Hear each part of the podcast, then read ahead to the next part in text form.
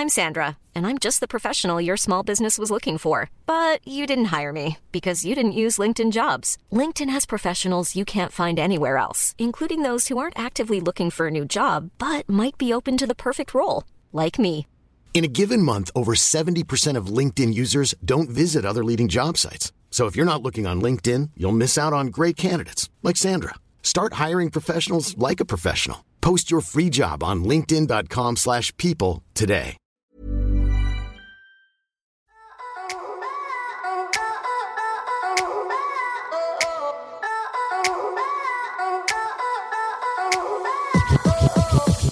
Welcome to And the Writer Is with Ross Golan.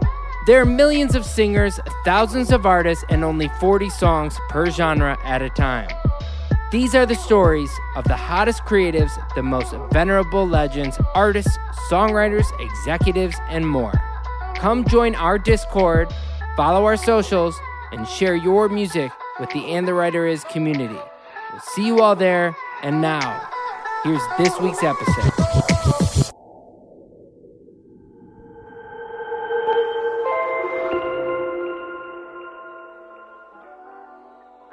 Hey, what's up? It's Paige McDonald, and this is your weekly music industry update. Jason Allen has been promoted to Senior Director of Infrastructure Operations at digital music distributor TuneCore. Sujata Murthy has been promoted to Executive Vice President of Media and Artist Relations at Universal Music Enterprises, the global catalog division of Universal Music Group. Royalty free music startup Slip.Stream has secured $7.5 million of Series A financing. Some of the investors include Sony Music Entertainment, Third Prime, and Lightshed Ventures. The online dance music retailer Beatport has acquired the music discovery portal Label Radar. Hipgnosis Song Management has acquired the song catalog of Justin Timberlake. Sony Music Group is expanding its Unrecouped Balance program to eligible unrecouped artists and songwriters globally who have been with Sony Music for over 20 years and haven't received an advance in over two decades. Pharrell Williams is launching a new NFT platform called the Gallery of Digital Assets. A new artist development incubator called VerseWire has launched in Los Angeles, saying that it aims to act as a venture capital like music fund. Sony Music Publishing Nashville and Black River Publishing have signed a worldwide publishing partnership deal. Social audio platform Gimme Radio has raised $3 million during its latest round of funding. Warner Music Group has launched Warner Music Israel, a new recorded music affiliate based in Tel Aviv. Universal Music Group is expanding business in the Czech Republic, including the relaunch of Capitol Records, Island, Skybox, Def Jam, Sing It On, and Virgin Music Label and Artist Services. Tim Pithouse has joined artist management company 360 as president of Central Services. Helen Sashdev has been appointed chair of PPL PRS Limited, a joint public performance licensing venture operated by PPL and PRS for music. Nick Barr has been named vice president of A&R and creative strategy at Island Records. Madeleine Napoleon has joined Warner Music Canada as its VP of marketing. The London born ticketing platform Dice has expanded into Germany. Zach Katz, the former president of BMG US and former CEO of Raised in Space, is joining FaZe Clan as president and COO. A big thank you to Hannah Rosenberg of Mega House for gathering today's news. Now stay tuned for this week's episode of And the Writer Is.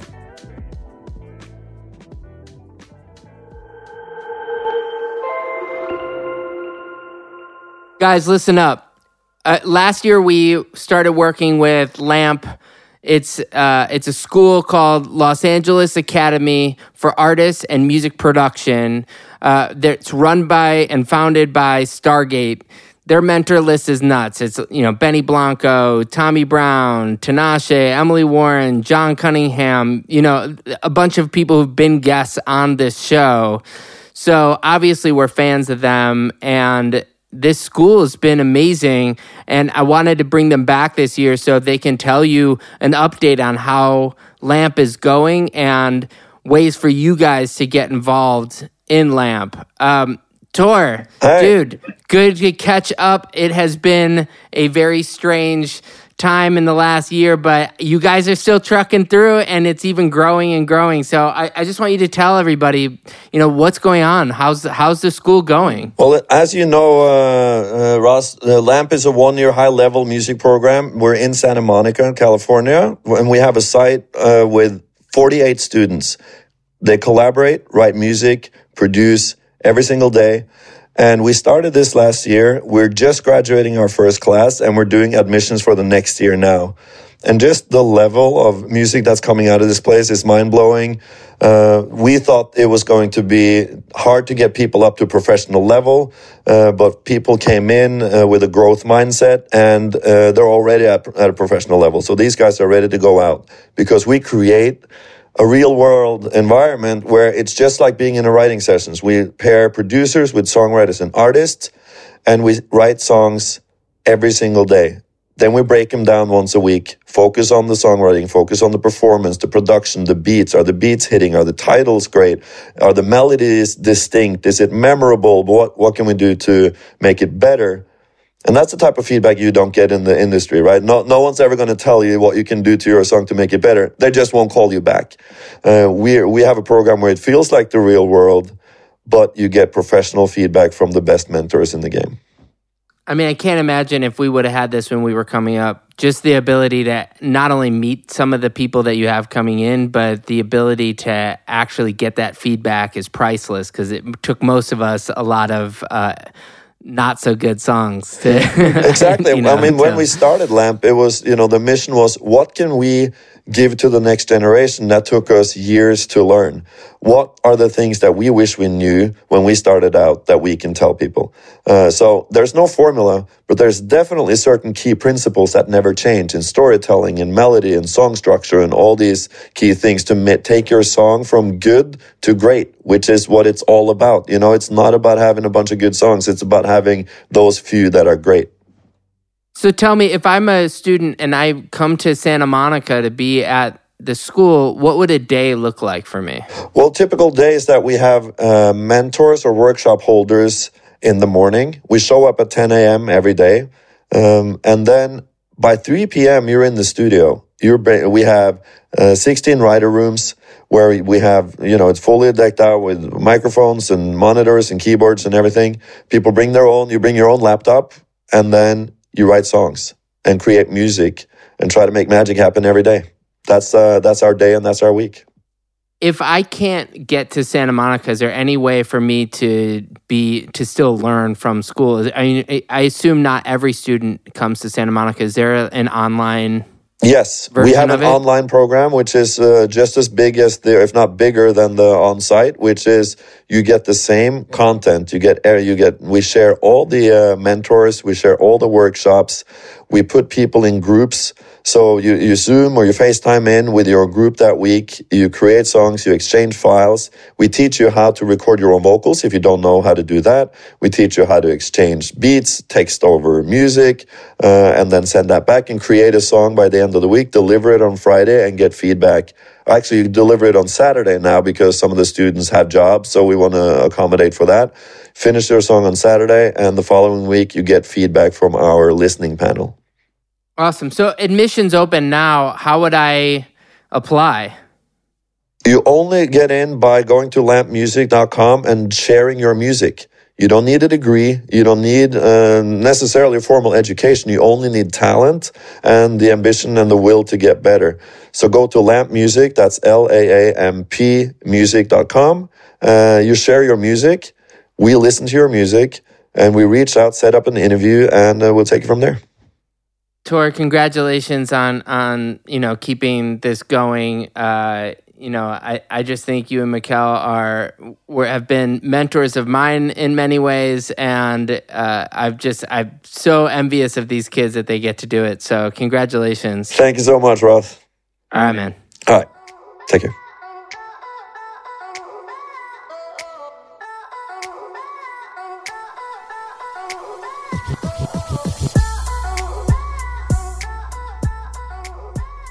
Welcome to And the Writer Is. I am your host, Ross Golan. Today's music executive savant is the brains behind one of the industry's most progressive publishing companies.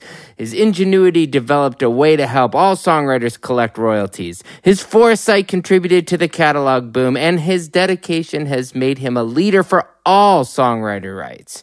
He hustled from the proverbial mailroom of legendary companies to the founding of Downtown Music, which has its hand in more than 23 million music assets on over, on behalf of over 1 million artists and clients from 145 countries. From a catalog that spans 100 years of popular music, including music from film and television and the single largest independent sound recording catalog in the industry. All the way from New York City, this guy prioritizes his family first. So, Songtrust Me, his journey to the top is worth a listen, and the executive is Justin Kalifowitz. Thank you, Ross. That was uh, quite the introduction. Well, you know. uh, dude, so we've been friends for a minute, and uh, I love your story because I think uh, I think there's you know what the Peter principle is? No. The Peter principle is this idea in business, and this is not your story, is the idea that you get a you get a job and you get uh, promoted because of seniority um, be eventually beyond your capabilities right it's like yeah. and, and, the music yeah. the music industry is filled as all industries are with people who manage to get promoted without any skill set that actually should like give them that opportunity and most people who start at the bottom and work their way up if they're there long enough they'll eventually get there but most the people that I admire most in the business are the opposite of that. They're the people who are not trying to rush the process, they're just trying to make their own process so they don't get stuck in the mill and they don't get stuck in the,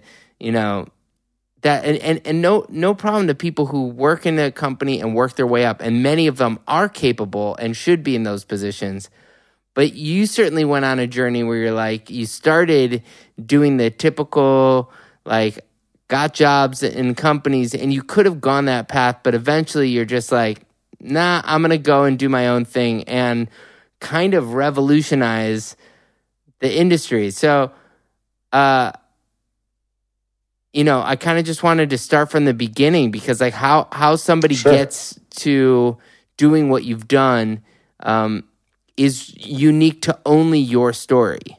You know, this isn't the story of somebody who just had an internship and ended up eventually being a, you know, a, a head of A&R or president of a company. Like that's not your journey. So, uh, let's start from the beginning, man. I mean, like, were, were your parents in the music industry? No, I I never had um, any real connectivity to the music business whatsoever. My uh, father was in the food business his whole life. Um, managed restaurants, owned restaurants, everything, you know, 24 hour hot dog stores that I worked at when I was a kid, little luncheonettes that would deliver food down on Wall Street. You know, I was like 10 year old kid bringing, you know, hamburgers and milkshakes up to stockbrokers when they still placed the orders by phone uh, and paid you cash.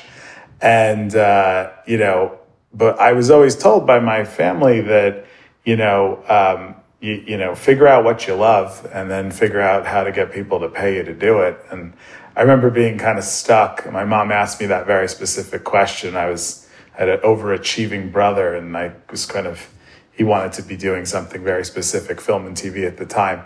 And uh, I said, I don't know what I want to do. She's like, well, what do you do when you're done with all your chores? And I said, uh, I like listening to music. And she laughed and said, go figure out how to get paid to listen to music. And She just walked out of the door. I was, I, I was 13 years old at the time. And it's funny because in retrospect, and I was just with some friends from childhood not long ago, and they said, they said like, you know, since you were a kid, like you only wanted to be in music. It was the only thing you ever did. And I never really considered alternatives. Like I think a lot of people have this sort of, you know, uh, choice to make, maybe what career they don't know. They think about it a lot. Before I even knew anything about anything, I knew I wanted to work in the music business. And it became a very singular focus of mine. Um, and I think that was uh, a, a, big part of the beginning of the story, you know? It's, it seems like your parents are pretty practical though. If you're, you know, you're working in the food industries, everyone has to eat.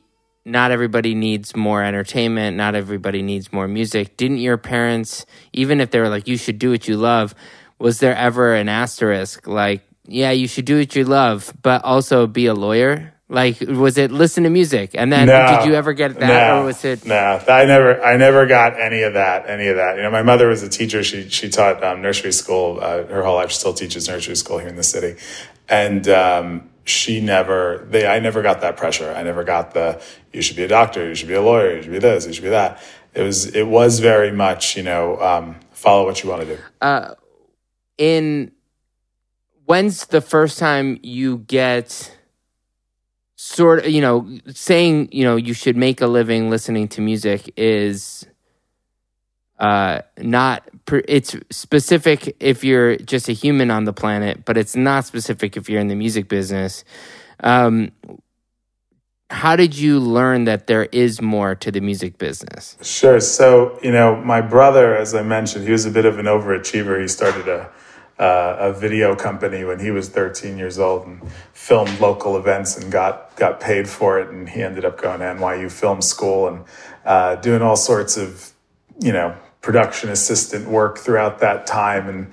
Um, you know, learned about uh, you know the concept of interning and being in the music business, and he he worked at Automatic Productions for a while, which did a lot of Sony's uh, music videos. And this is in the '90s when you know shooting music videos was a huge deal and a huge production. Um, he took me on a bunch of those shoots. I started to learn about the concept of what uh, the music business was. Got a copy of Billboard magazine at one of those things, started reading about what it was.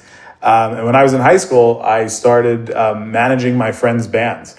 Uh, this is not because, you know, I had this idea that I wanted, oh, that's going to be my first thing, but it was, you know, my best friends were all musicians. Uh, they all played in bands together, but they couldn't get their act together to like fill out a form to be in the Battle of the Bands. I never understood why they wouldn't get their act together to just send a tape to CBGB's or Wetlands at the time to try to get a gig. I just, we live here, we live in New York. Why wouldn't you take that extra step to try to further your career? And I did that for them and, you know, filled out forms, schlepped gear. And before I knew it, we started to meet people here and there. Uh, applied for internships, uh, you know, interned at uh, you know independent labels, uh, you know, a company called uh, Prime Music. Uh, worked at Metropolitan Entertainment as an intern. They were they were the guys behind you know the Woodstock '94, the '99 revival. Uh, they managed a bunch of artists like Art Garfunkel and Vertical Horizon. I, I interned at WPLJ, the you know hot AC radio station of the time here in New York. Uh, landed internship at RCA. that turned into the first time anyone paid me uh, to be in the music business. Um, did that for a short while. And I had this sort of moment when I was graduating high school. This is all in high school. When I graduated high school, I had this moment of, you know, what am I going to do? Where am I going to go to school? And my parents, he said the question before, they pressuring me to be something, a doctor or a lawyer, this, that. No, but they did want me to go to school. And that was a very important thing. And I couldn't imagine going anywhere uh, other than somewhere in New York City. And I did apply to NYU. I was not accepted to NYU. Um, I spoke at NYU the other day, though. That was, that was fun. It's always fun to go back and speak and remind everyone that they didn't let me in. Um, but I ended up going to the City University of New York. I went to um, classes early in the morning. I did accounting classes at, you know, 7 a.m. and I did, you know, marketing 101 at, at 8.30 a.m. and I was in the office by 10 a.m. Um, and I was very fortunate because they gave me a scholarship to go there. Um, I did that for a year. Then there was an opportunity in Los Angeles at Virgin, and I wanted to go. And I transferred into USC and kind of did the same thing. Um, and I did this semester uh, at USC. And by November, and no disrespect to people in Los Angeles, driving a car drove me crazy. Um, I really wanted to be back in New York. I realized that just living, in, I'd lived in New York my whole life. I, I couldn't do it. I wanted to be back in New York City. And I remember sitting in, in Virgin Records and I was talking to Gemma Corfield, who was the head of A&R at the time. And, you know, we were talking about what I could possibly do when I moved back to New York. And she said, you know, you really should work in music publishing because there's not many young people in music publishing. um, but it's where all the creativity can be if you wanted to. Uh, and she said, it's also where all the money is. She said, people don't tell you that. They think it's here on the record side. All the money's in the publishing side. And I remember her saying this to me. I didn't know anything about it. I, th- I was offended by this whole concept. I thought she wanted me to work for a sheet music publisher. I, I literally thought it was like pressing sheet music is what she was talking to me about. And I really didn't understand. Um, shortly thereafter, I started to dig in more. I spoke to more people uh, at the company who were in publishing. I got set up with a handful of meetings in New York, and one of those was with a guy named Mark Fried, uh, who started Spirit Music. And I was one of the, I was 19 years old. I just moved back to New York and I met with him, and he was looking for a young person to, I, I think the title was creative coordinator. I, I don't remember exactly the specifics. Um, but it was a great, it was a great opportunity. I was one of, you know, four or five people at a company that had a very historic catalog, but didn't have much contemporary music.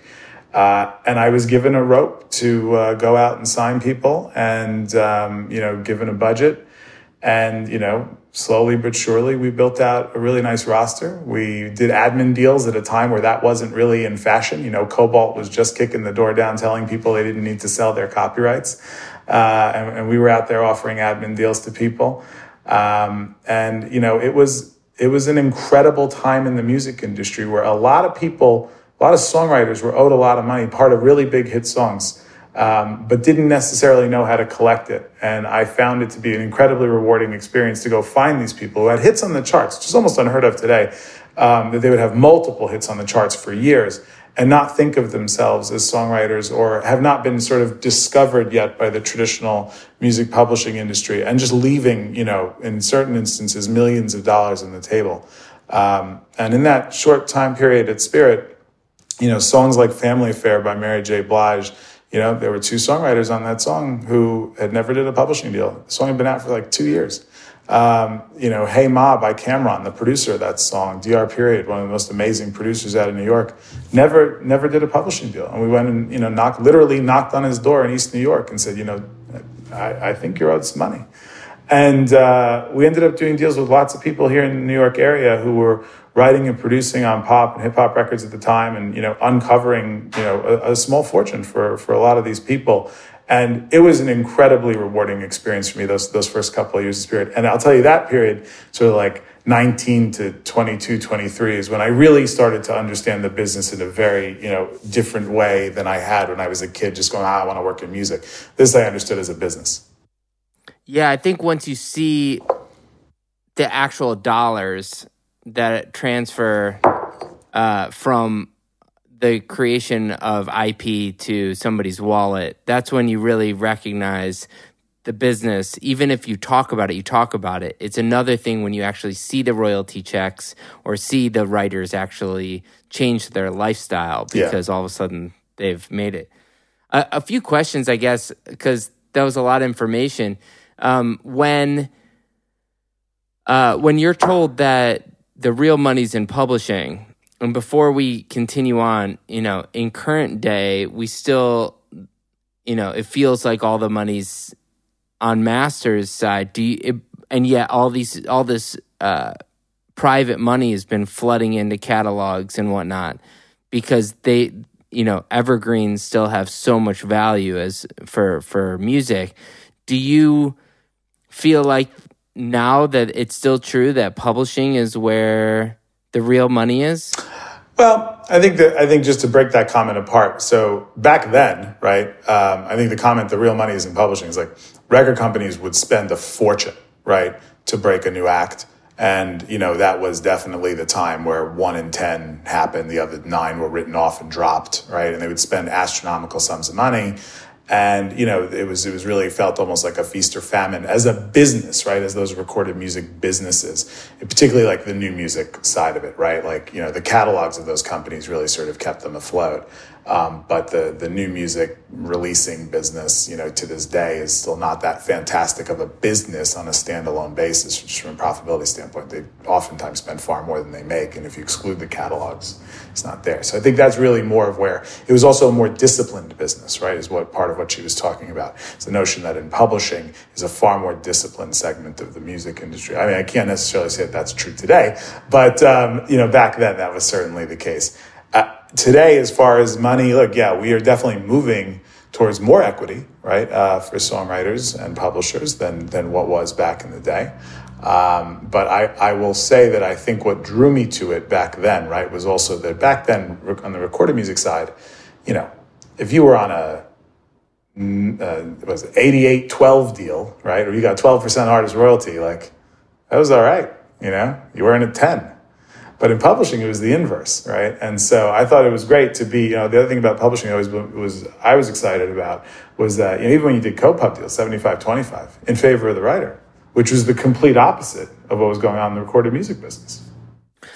If you've been to your office, and I know Songtrust is part of downtown, we'll get to Songtrust later, but um, you have people who are literal humans looking for literal numbers on Spotify and whatnot to f- basically discover which writers are owed money like you actually employ people who do what you were doing at the time looking at charts, but just you know, now it's it's not just songs on charts that are creating some revenue. So um is that uh was that the idea behind oh, yeah. creating something like Songtrust anyway? Oh, yeah. Was just to replicate the success you had at a younger self? Yeah, I mean, the question was is like you know I can only go knock on so many doors, right? And and the question that you know was that I kept asking myself is you know can we do this at scale? You know, and that was really what led to to Songtrust. Um, uh, uh, you know, the, the the middle jump of the story was you know in my last few years at Spirit, we started to get into the catalog acquisition business. Uh, and started to buy quite a bit of catalogs as well as do administration for um, much more well-known and well-established artists. We, you know, we worked with Chris Blackwell on doing administration for the Bob Marley estate. Worked with Lou Reed, uh, Chaka Khan.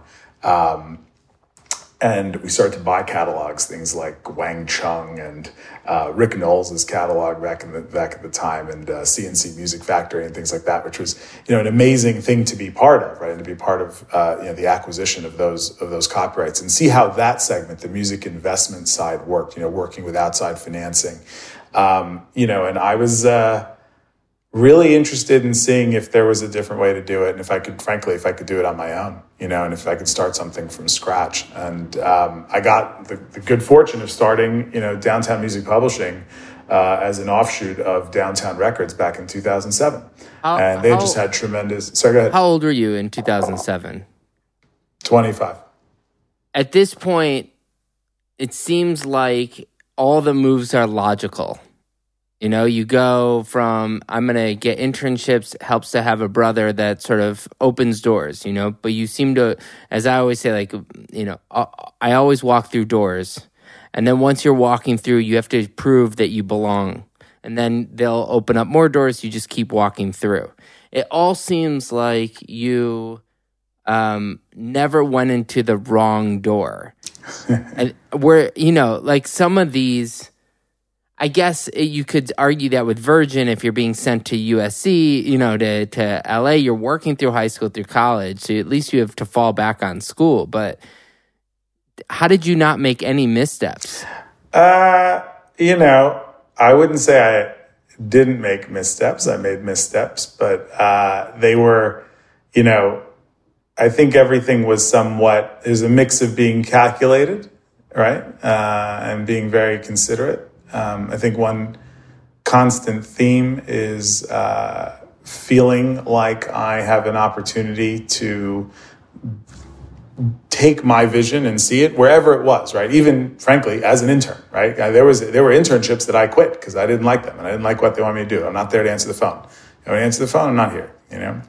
Um, but I was very fortunate, both in my time at Spirit and uh, with Downtown, to uh, be allowed to to take my thoughts and and and take my ideas and and really um, take them out for a ride, you know. And uh, I would say that the difference between at Spirit, it was a lot of uh, I feel the things that I did personally and as part of a team, uh, and at Downtown it was about building a team, you know. And I was given the opportunity to really build a team.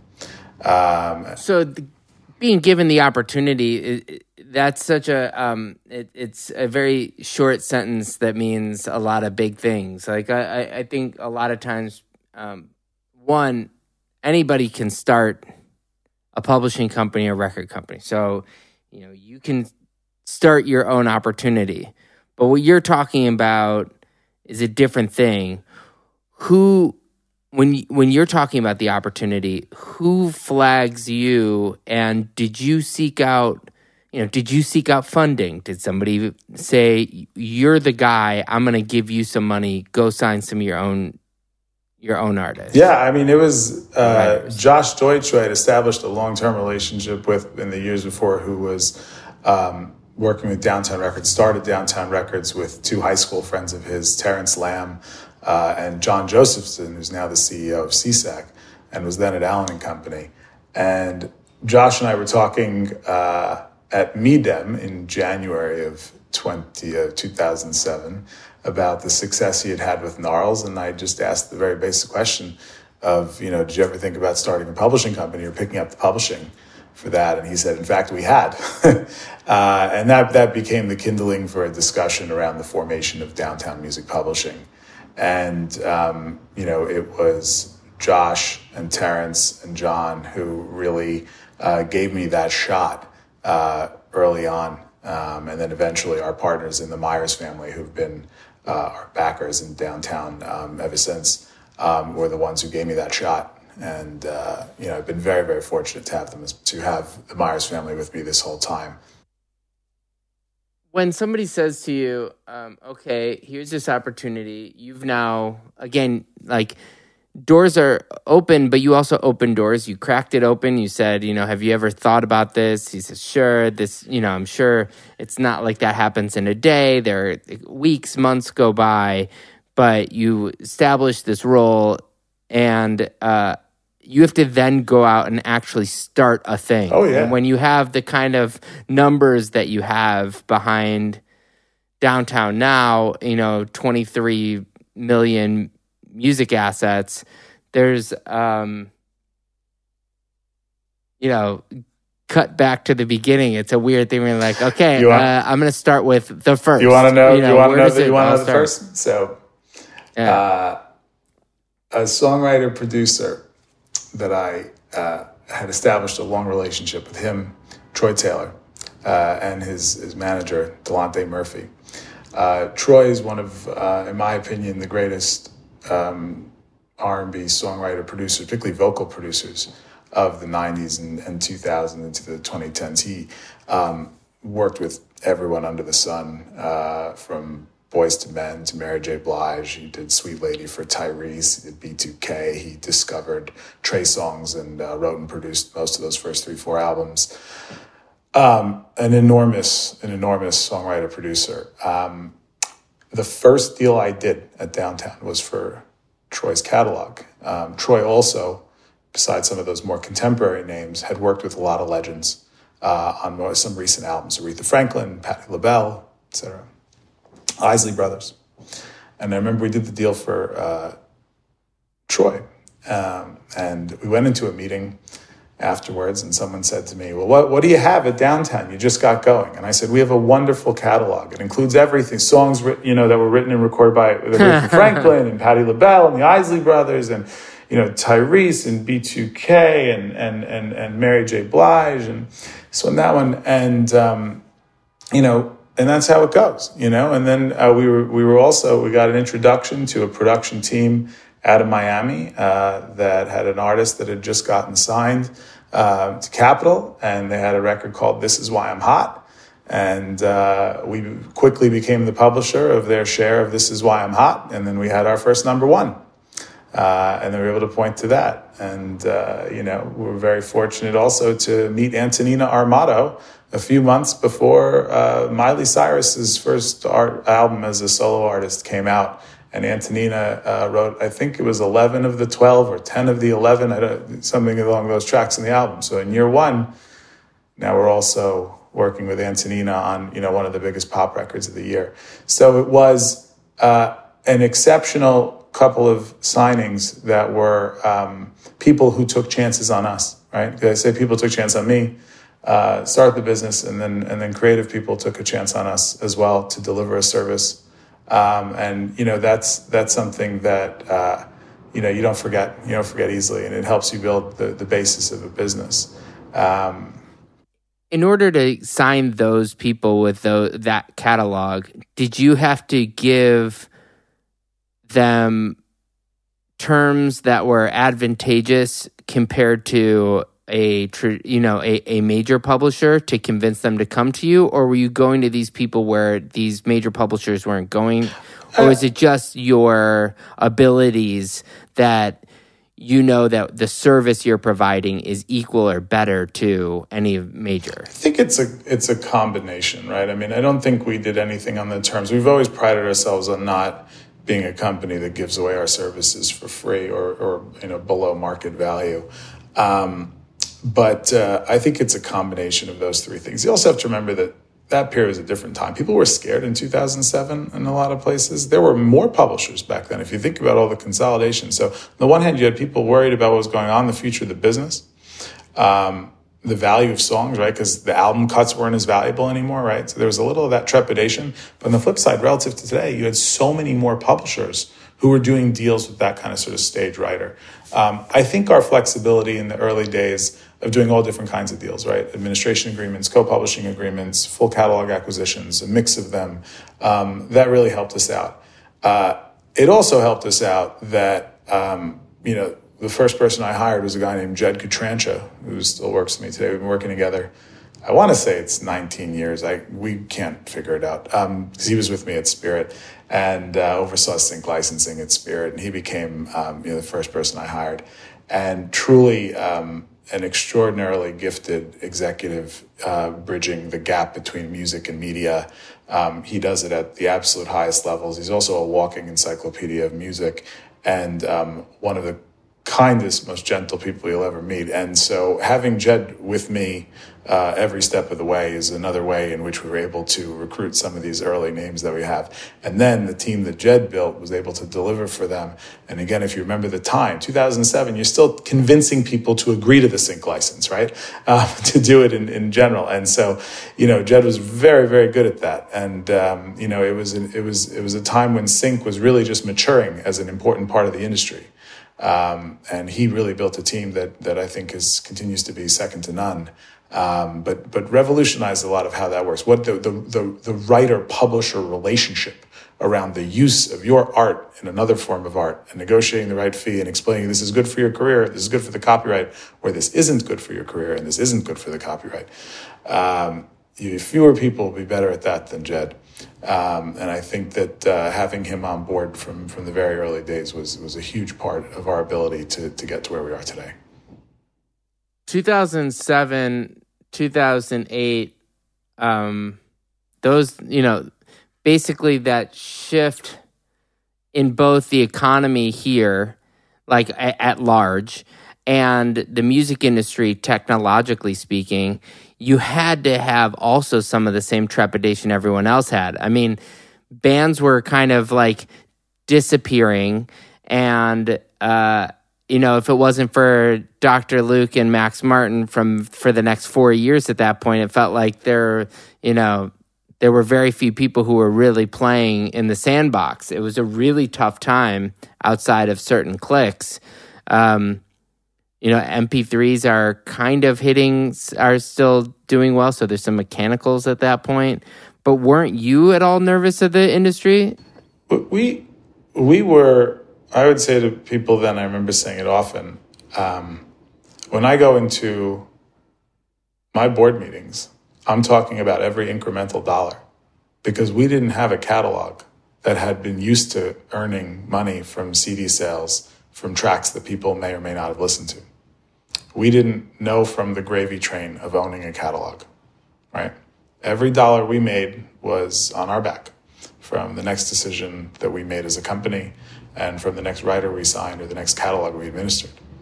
Um, and I think that gave us a lot of clarity, right? Because we weren't sitting there showing all these different economic models of what may or may not happen to this gigantic, valuable catalog that we're managing because we were new. And that was one of the benefits. We just weren't distracted, right? And we went where there was opportunity.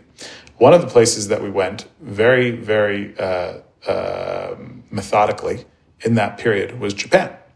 We made more money in Japan in 2008 and 2009 than in any other country besides the United States, which is extremely rare. But that's because we employed people who their sole focus was to manage relationships between songwriters in the United States and Europe and the Japanese pop market. Because those albums were, despite what was happening around the world, they were still moving a million physical units. You know, and their royalties there, nothing, you know, you can't even, it, it was a dollar eighty in publishing royalties, two dollars in publishing royalties a unit. You know, the airplay was tremendous. They'd put out three or four versions of the album. They'd do a holiday version of the album. They would do a best of every other year. Uh, Japan was an extraordinary market at that time. So when people were talking about, oh yeah, the music, yeah, but there were pockets. There was exciting places to go. Japan was one of them. And so I think we were able to kind of zig where other people zagged. I, I, we would say that to people in meetings and they'd be like, what? And, you know, they wouldn't understand. And, um, you know, still cry about the, you know, decimation of physical or iTunes kind of flatlining them. And, you know, uh, for us, it, we just, everything was upside. I don't think we were, I don't, we weren't really worried. And I think ultimately true, like, I didn't ever think music was going away, right? It was just format change. And how many times the industry been through format change, right? It just happened to also correspond with the global financial crisis, which really meant that every newspaper headline around the music business was bad. um, well, it, you know, not to keep going back and forth, but here we are in in an era where um, you know, there are huge populations in India, China that are still yet to be monetized well. Um, it, are you still looking for those pockets, and how much of your effort now are you spending looking for that versus? now you have your own gravy train of 23 million assets do you you know do you still feel the drive to look for those pockets a hundred percent. I mean, I would say as far as the company is concerned, um, you know, we made a shift uh, in new markets a number of years ago. We bought a business um, called Sheer Publishing Africa, which is. Uh... Hey, I'm Ryan Reynolds. At Mint Mobile, we like to do the opposite of what big wireless does. They charge you a lot we charge you a little. So naturally, when they announced they'd be raising their prices due to inflation, we decided to deflate our prices due to not hating you. That's right. We're cutting the price of Mint Unlimited from $30 a month to just $15 a month. Give it a try at mintmobile.com slash switch. $45 upfront for three months plus taxes and fees. Promote for new customers for limited time. Unlimited more than 40 gigabytes per month. Slows. Full terms at mintmobile.com. Hey there, it's Michele Norris. I'm host of a podcast called Your Mama's Kitchen. When I travel, I'm usually looking for a way to find a taste of home when I'm not at home. And one of the things I love to do when I am at home is entertain. And Airbnb allows me to do that. When I was in California recently, I rented a house that had a great kitchen. And when we were sitting around the table, we're all thinking, we're in someone else's house. Someone could be in all of our homes as well. If you have a home, but you're not always at home, you have an Airbnb. Your home might be worth more than you think. Find out how much at airbnb.com/slash host. Uh, the largest independent publisher administrator in uh, on the continent, based in Johannesburg, and it for a long time was run by a gentleman named David Alexander, who I've known forever. And um, part of the reason it was exciting to work with David and to acquire Sheer was not only to have a, a, a footprint and a foothold uh, on the continent and get to learn from absolute experts on his team about music from across the continent, because people everywhere, artists signed from all across the continent, um, but based in what is by far the largest music economy in uh, in the continent. Um, David had a tremendous ambition to explore new markets, and last year. Uh, he was named to lead our new markets around the world and the expansion of our business. We have people on the ground now in uh, you know 20 cities around the world. And as far as you know places that I'm excited about, I think you know there's markets like Brazil, um, which I think uh, you know Brazilian music over indexes globally. Um, and you know there I think from a service provider level, there's a lot of opportunity. Um, I think you know places like China, unfortunately, copyright law not so great.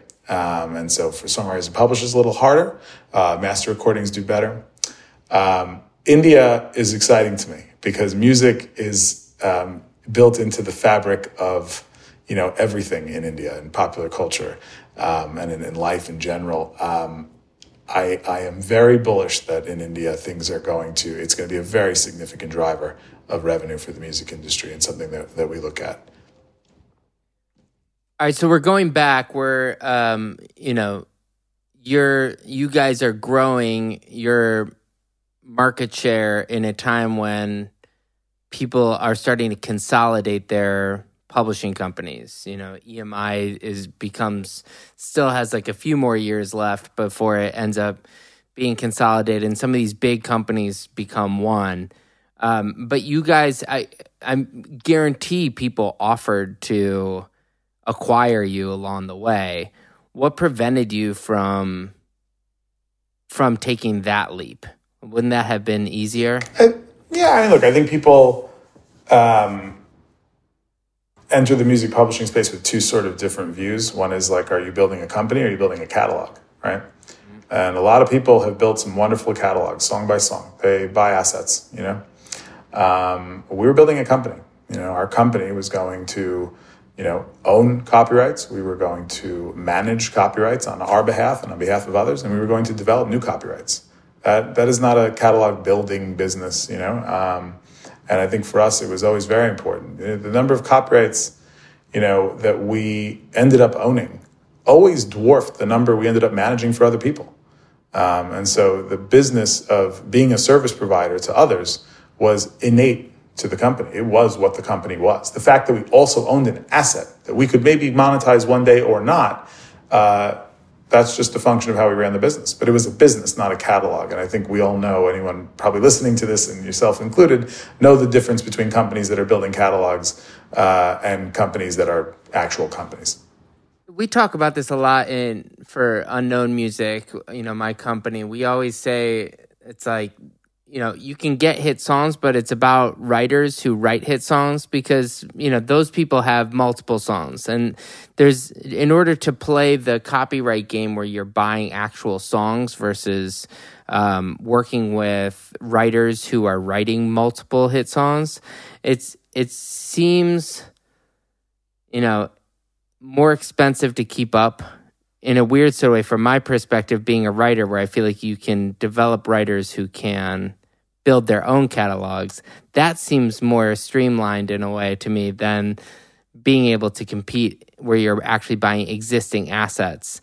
That feels like that's an expensive way to try to run a publishing company. It depends what your ambition is. I mean, you know, our our ambition was, you know, back in the day was around you know the ownership of copyright and and and managing for others and developing and I think you know our view is that we ran a very good business doing all three of those. Um, many of the copyrights we bought uh, over time, either we bought all or some economic interest in, were things that we were already the administrators for, right? And and so you know there's a uh, pretty fresh pipeline of deals that are really not on the market, not trading. I mean, I think for every, you hear about this now, all these, you know, where market multiples have gone. And I think that, you know, for every deal, certainly back then that was, you know, promoted in the trades, uh, there were 50 deals that actually happened, right?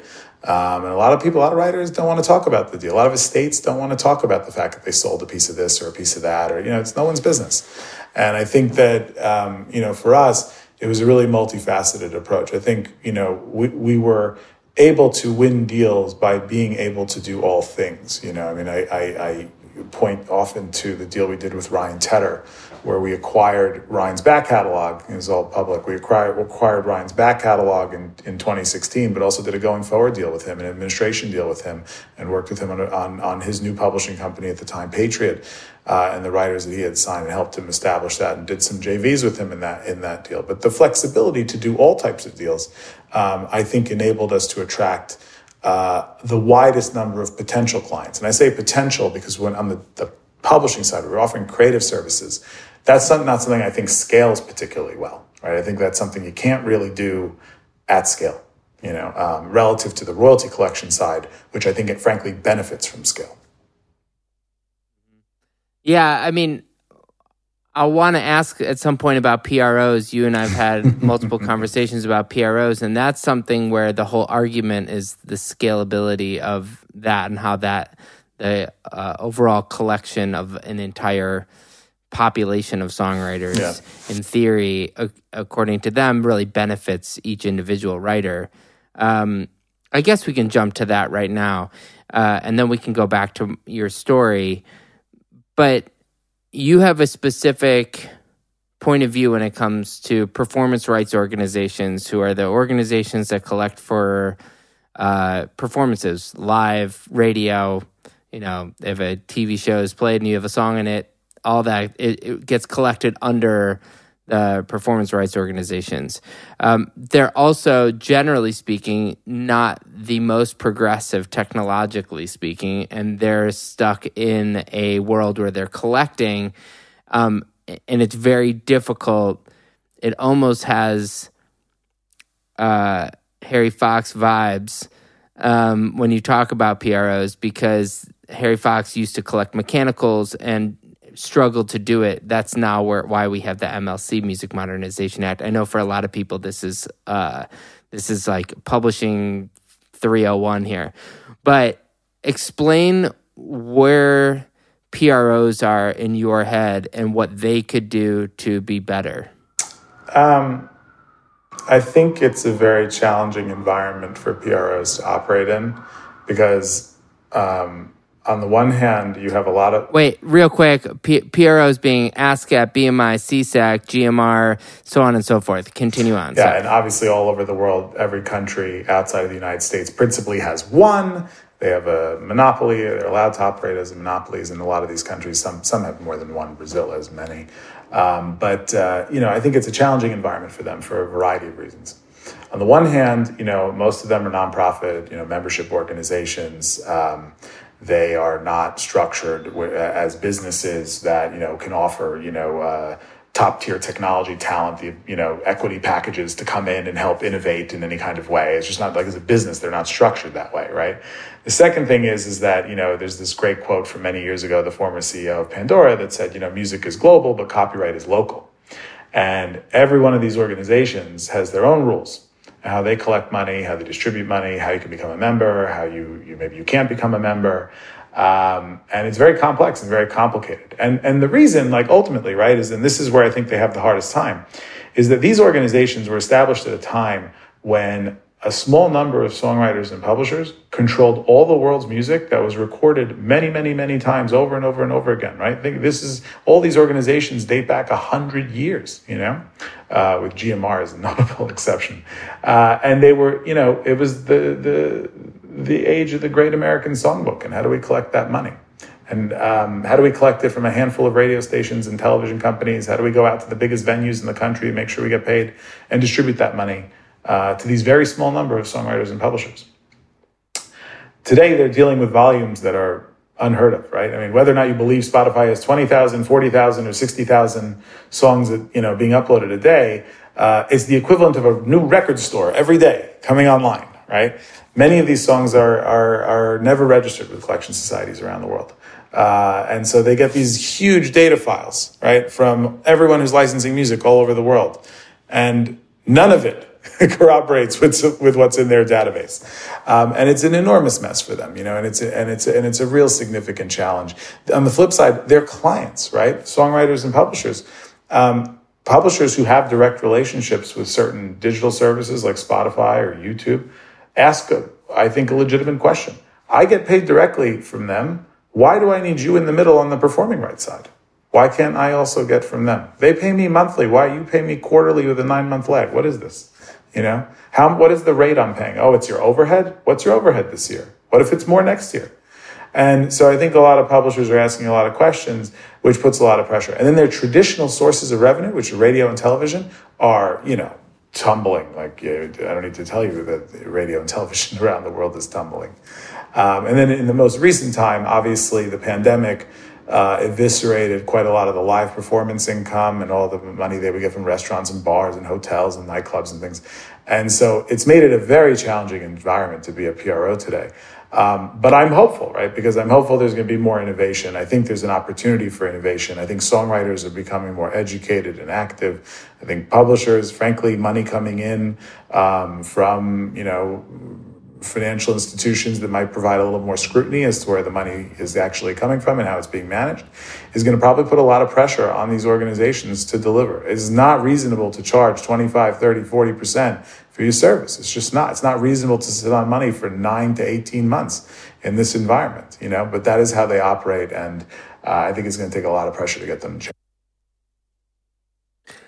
It's interesting when you're saying, you know, 30, 40% isn't necessarily you know worth that. When you um in other parts of the industry when you're talking about an 88 12 split from record labels to artists or you know publishing being 50 50 on publishing you could argue it's 75 25 but um all of those are pretty significant chunks. Do you feel like uh do you feel like that other parts of the industry are also overcharging for their services Oh yeah, um, I think you know the cost of capital um, is uh, a lot lower today. People understand royalties in a much different way. When you think about you know, look, an emerging artist who has no proven track record, right? It's all risk capital that they're investing, and I think that whoever puts that money to work is entitled to a, a reasonable reward.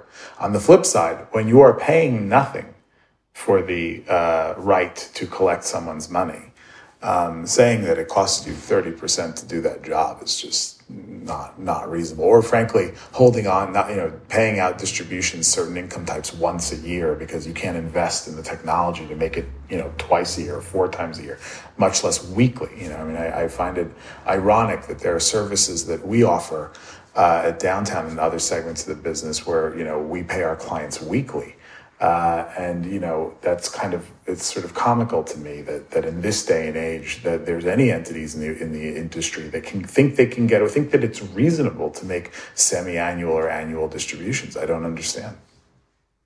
In, inevitably, somebody's going to respond to this. Oh, blockchain answers everything. Um, Maybe thinking that essentially you could, you know, is that something that you guys invest in? Is ways to continue to you know is weekly even too long? I, I, think so. I mean i think that you know there are certain there are certain things that will require i mean i think look the the ability for someone to come in and uh, rather receive on an automated basis any monies that flow through our pipes is is you know our north star if you will right?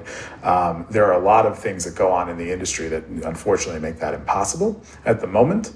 Um, you know will blockchain potentially help Possibly, you know, it's something that we're looking at. We're uh, investors in Verifi Media, which is you know uh, looking at blockchain in an interesting way with a number of other companies um, in the industry. Uh, we keep our eye on it, but I think there's there's so much to do. I think people saying like, "Oh, there's this new technology that if we just did this, everything will be great." I promise you, is not the case. Uh, if that were the case, we'd all be there, right?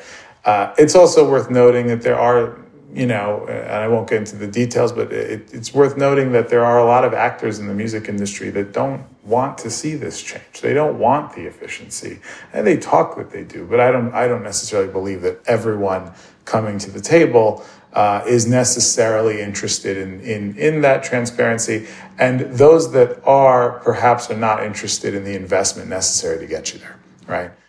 Yeah, it may not even be the transparency as much as the both the capital and time investment it would take to completely overhaul a you know a 70 year old in you know company or something like that. Uh, true and I, I also think that it's worth noting that look you know uh, across the industry many of the same people who um, were here for when you know we had record profits in the 90s and early 2000s uh, and made a lot of decisions that resulted in the industry not having uh, those record profits anymore and seeing an industry in decline, um, and weren't necessarily willing to um, be at the forefront of digital innovation in the late 90s and 2000s are actually the very same people that are um, involved today. And um, I, you know, you'd hope lessons are learned, and we hope for more innovation, and we hope for more pushing.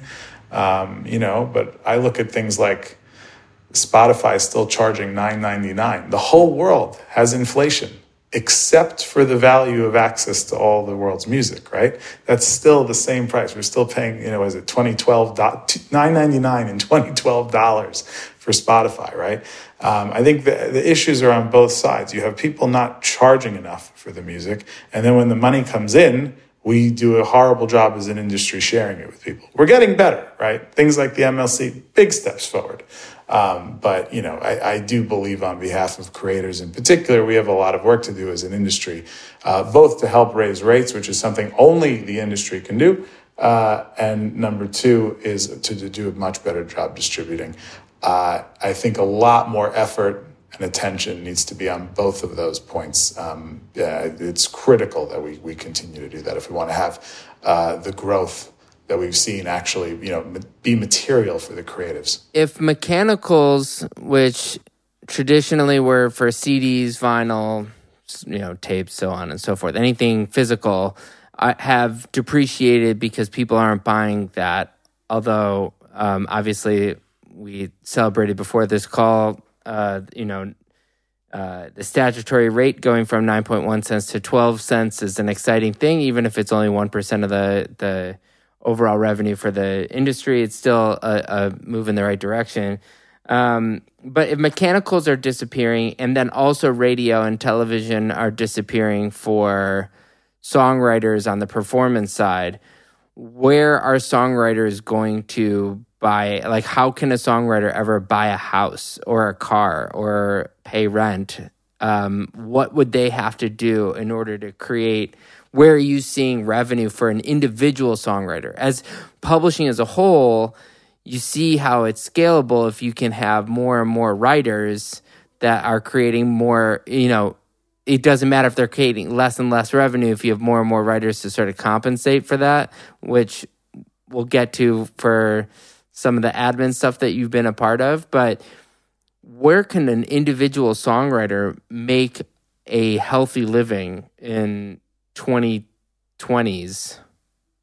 You know, I think uh, there will always be a market for really fan, like, like, great songs, right? And I really do believe that like there's this sort of cream of the crop, you know, if you will, in terms of um, the the ultimate popularity of them, right? But the reality is is that songwriters are facing, I think, you know, stiff competition in a lot of ways, right? And I think a lot of it actually comes down to how people, general public, consume music, right? Like it used to be that like listening to music was an active thing you did, right? Like you would put on music and that was the activity, right? And now music is in the background and everything we do. There's like almost nowhere where you can escape music where it wasn't intentional. Even when people put up, you know, reels on Instagram, it's music in the background, right? It's like everything is with music in the background. Walking into a Walmart is very hyper, you know, specific music selected based on the department you're in, right? You can't escape it. Um, the industry is doing a much better job catching up and charging for those uses, right? I mean, think about Facebook, Instagram license from a few years ago, the first time, right? TikTok finally being licensed. I think this all matters, right? Because, you know, uh, if the industry continues to be uh, aggressive, I think the way that David Israelite and NMPA have been in terms of driving new licenses forward and delivering new value, that you'll see, you know, categories like fitness, you'll see social gaming, you'll see those things add material amounts to the pie, but it's still going to have to go through that to get, you know, dripped out to individual songwriters based on, you know, effectively the popularity of the music. Are there things that certain songwriters can do to individually earn additional income? Um, sure, but I think it's entirely situational, right? You know, and, and depends on sort of what their own interests are and what their intent is and what they're looking to do with their lives. As writing songs directly, I mean, there's a variety of different ways in which it can go. Um, but I think it really is a, a, specific conversation. This goes back to the scaling question, right? Like I think the writer publisher relationship can be one where a publisher, based on what the writer wants to do, the skill set of the writer, their, their ambition, they can sit and come up with a plan and help figure that out. Um, the royalty piece is going to be one component of that, but it's an industry question as to whether or not it can ever it can deliver enough money for them to be able to buy a house. Yeah, it's a really interesting com- time to be a new writer with talent because we're back to some sort of quantity game of you know not only you you can aim for that quality piece of music but you also need to somewhat compete with the 20 40 60 thousand songs that are being uploaded a day. That's a that's a sea of music that you have to compete with, and and yet it's really hard to adjust to doing just quantity for the sake of trying to buy a car. I was I was I mentioned I spoke at NYU the other day, and someone said to me, "Do you think what happened with you know photography is going to happen with songwriting and, and the creation of music and releasing? And you know everyone's a everyone's a photographer now, right? And you know we're all fantastic. We can put filters on. We can do all these great things."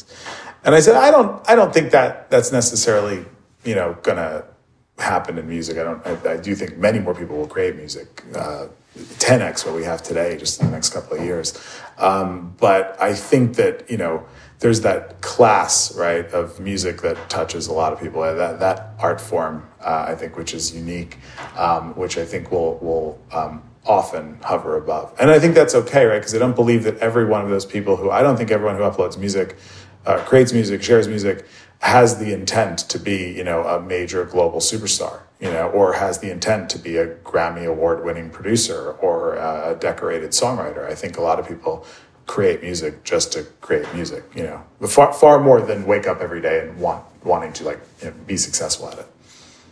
Yeah, I, I mean, you mentioned the idea of the numbers that we're talking about being uploaded today. That that's a new record store just landing on Spotify, you know, and and the fact that you can create a beat on your phone and essentially upload it from your phone right now is what it's done is it's made it harder to when you when you walked into a Best Buy or a Virgin or uh, you know uh, any any record store from 20 years ago, it was somewhat curated for you. I'll say that euphemistically, you know, but for the most part, the you know the popularity some of it was thrust upon us but a lot of it was music there that was intentionally placed on end caps. Uh, you know, everything had its place in a record store. Mm-hmm.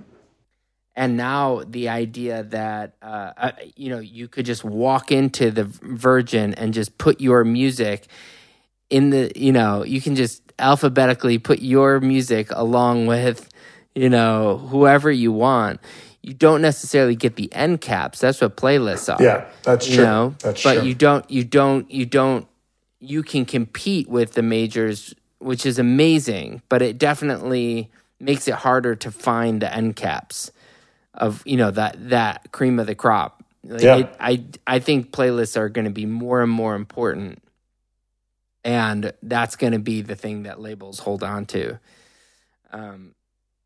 Anyway, uh, going going back to your journey through the 2010s to where we are now, you really diversified the people that you worked with. I mean, some of the names are classic, classic musicians and artists. How much of, you know, I, I don't know how many of these are actually downtown or not, but this is what's in my notes. You know, Bob Marley, Lou Reed, Chaka Khan we mentioned, but also Motley Crue. J- those were all. Those were all. Spirit. Oh, that's all Spirit. Okay, so where yeah. you know when under downtown you had a number of really big artists and writers. Um, how much of this job for you had been and continues to be you as the music fan since your mom said it was you listening to music versus how much of it is because acquiring these writers and catalogs is good for business? So, um, one of the things that uh, I personally always felt, you know, in, in downtown's days is um, there are, for me personally, my own personal taste is not dictating what the company signed ever. Uh, you know, there were things I was uh, a fan of that also were a good business decision. Um, but I, I never really sort of leaned in in that kind of a way. I hired people who did, you know. Um, uh, as far as building the catalog, you know, the, the mission was, you know, oftentimes, whether it was administration agreements or acquisitions, is, you know, a microcosm of all the world's music, right?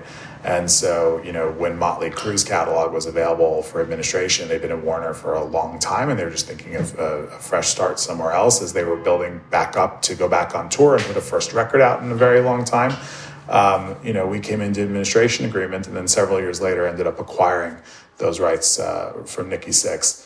Um, who's the principal songwriter of the band, you know, and then similarly along the way, like, you know, there are times when there's an intersection between a great business opportunity and I'm a fan when we started working with the estate of John Lennon and with Yoko Ono directly.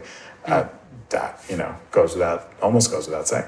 Um, you know and, and i feel you know that those moments are amazing right? When you get to marry what you do um, in business with what you're actually a fan of. But you know the the the building i i i never thought it made sense for me and when i was running the company to really impart my own personal taste too much on. I mean some people disagree. I just that's not when you have the goal of, of what our goals have been, I, it doesn't necessarily make make sense.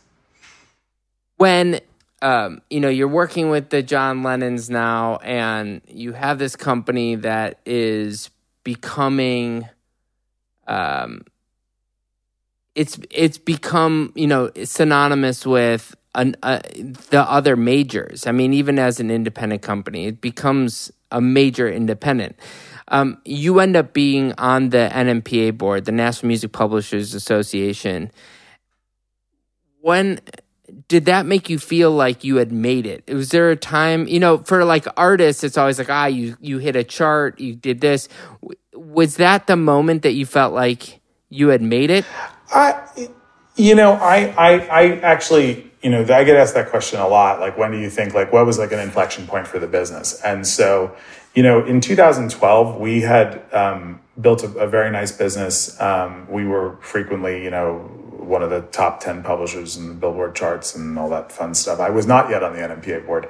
Um, but we, we made this decision to sell our recorded music business, um, actually back to Josh Deutsch and, and a group. And um, we went like full throttle on publishing and building out our Songtrust business and like really kind of focusing on that side of the coin and, and really taking a sort of a different bent on service and really sort of scaling the services we were providing. And um, we got a phone call, right, which was that phone call about, you know, would you be interested in um, uh, making a proposal to administer the estate of John Lennon? And um, my my view in terms of an inflection point for the business, and I've said this before, is that that was really an inflection point, right? When the arguably greatest songwriter of all time, the people who handle his music, um, reach out and say, "Would you would you like to manage this? You know, this this thing, this and know, yeah. By the way, it includes Imagine, which is you know one of the most well known songs of all time ever. Uh, you know, and it includes. Oh, by the way, it also includes a couple of Beatles cuts. You know, it's the first four Beatles songs. You're like, uh, and you say, "Wow, like we're yeah, we've we've we've made it that we've been asked, right?"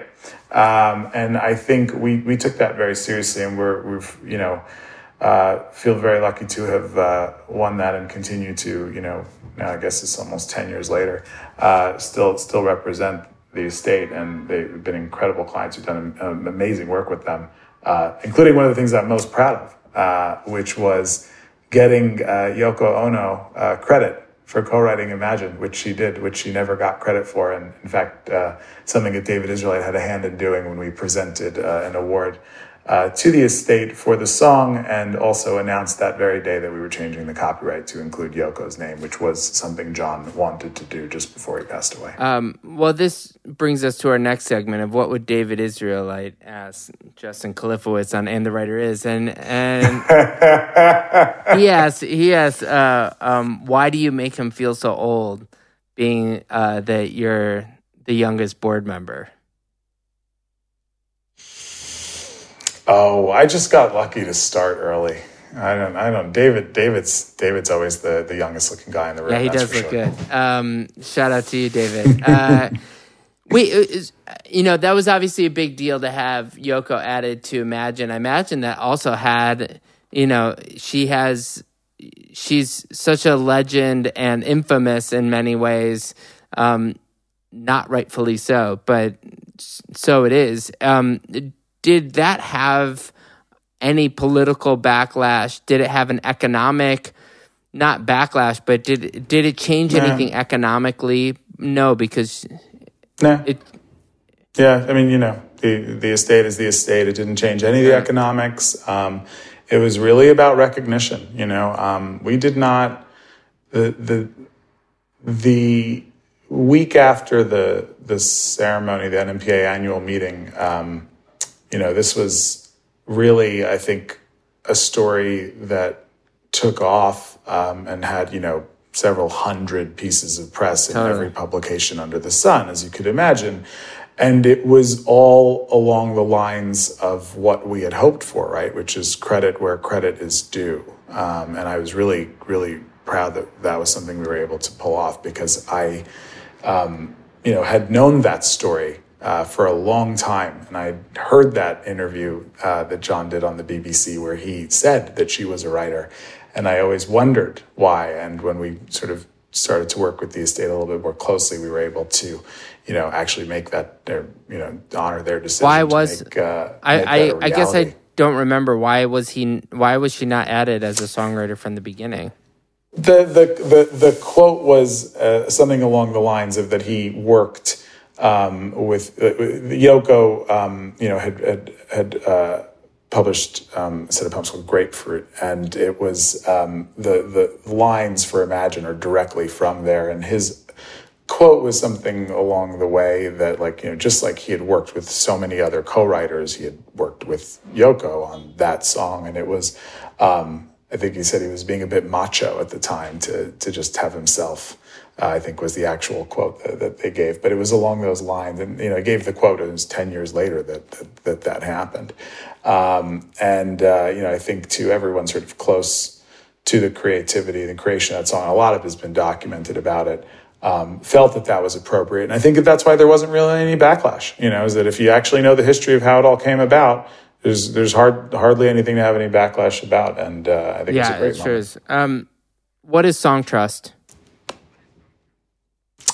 Um, Songtrust is a royalty collection platform that enables any songwriter around the world, uh, regardless of you know the level of success they've had, to register their songs in a single place and collect 100% of all their publishing royalties.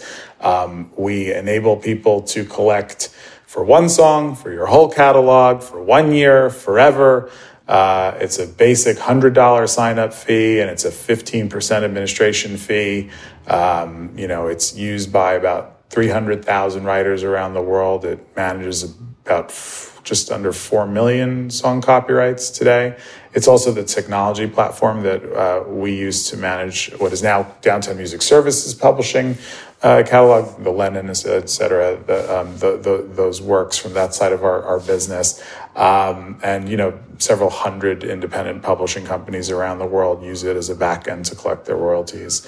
Um, and uh, a business that, you know, really came to be in 2010 when we said, can we scale royalty collection, right? Can we solve this? Like, you know, there's 4 million artists on MySpace Music, but there's only at the time about 600,000 artists at, between ASCAP and BMI.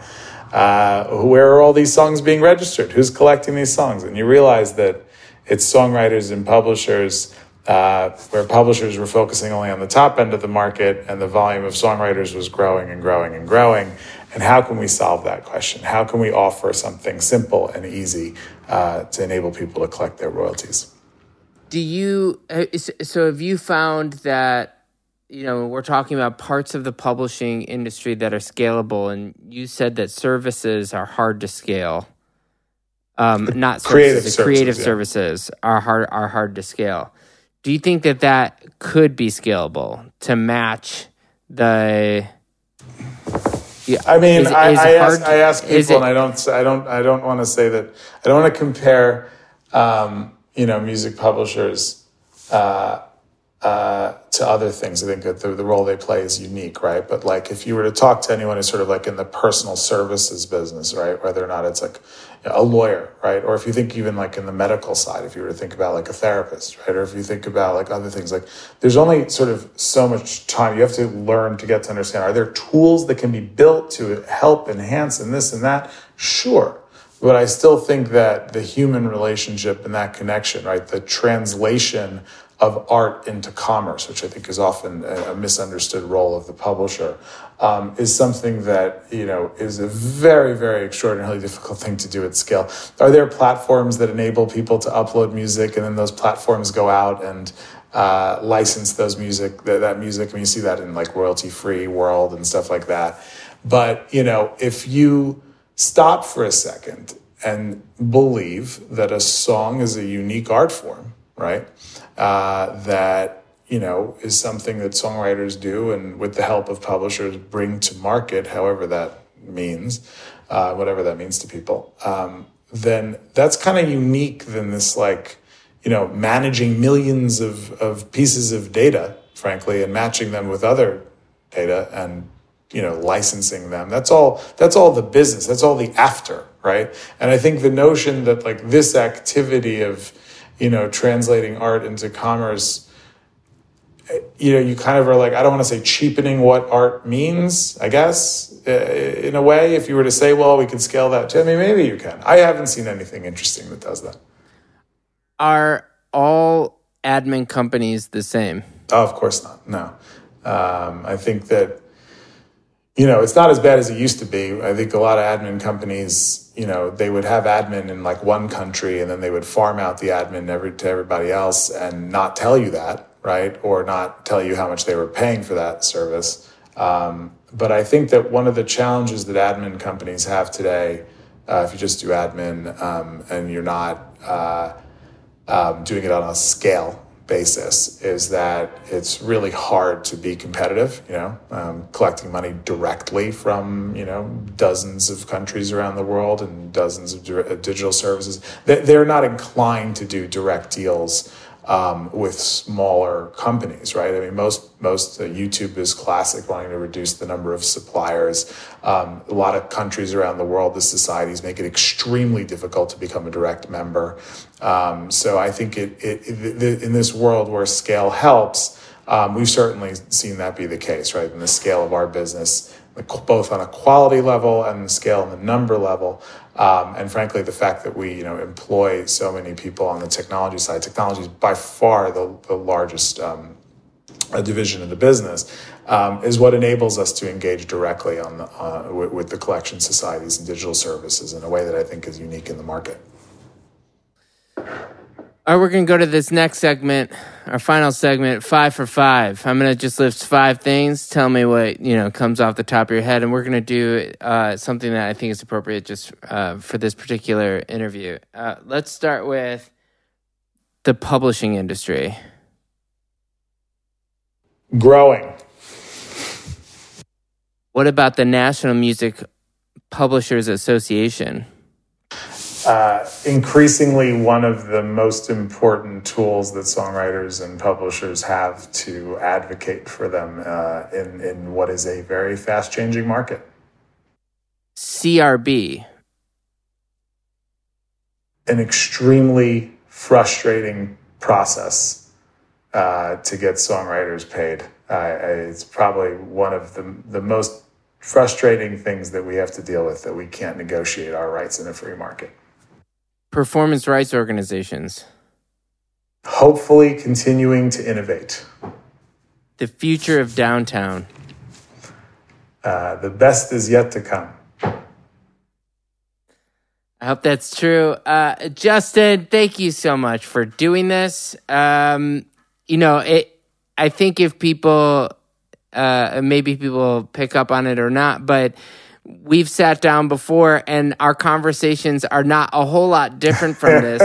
you're you're That's true. You know, you're very smart. I can ask any question and you have a response that constantly educates me and the community. It's why, you know, uh, you're such a valuable asset to the to the whole community and um, you know, it, it's it's fun to be a a writer and you know an executive and to understand that there are people who have dedicated their lives to the business the way that I feel like I have. And I, I just I, I love listening to your journey. And uh, you know you have you have such a, a strong for, you're such a strong force in the future of what we're doing. You're, I, I mean, generally speaking, when you're on the NMPA board, you know, there, there really you know, your point of view being younger is really important in, in that room. So, uh, you know, I, I can't wait to see, you know, you in Irwin's shoes and you've been there for another, you know, when you're there for another 40 years and, and we get to see, you know, all the things that you've accomplished in the music business. I just can't wait. It's so, it's so fun to watch your career. So thank you for doing this podcast. Of course. Thanks, Ross. Thanks for having me. There you go.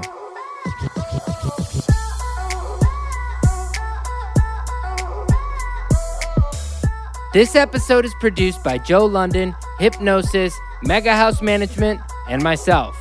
Shout out Paige McDonald, Kelly Fox, Casey Robinson, David Silberstein, Tim Kirchen, Zach Weinstein. See you all next week. I'm Ross Golan, signing off.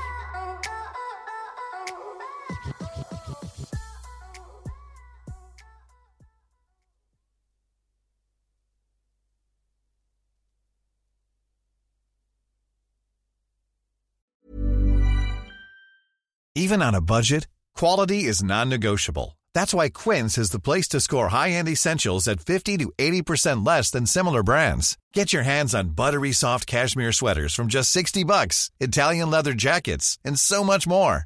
And the best part about Quince, they exclusively partner with factories committed to safe, ethical, and responsible manufacturing. Elevate your style without the elevated price tag with Quince. Go to quince.com/upgrade for free shipping and 365-day returns.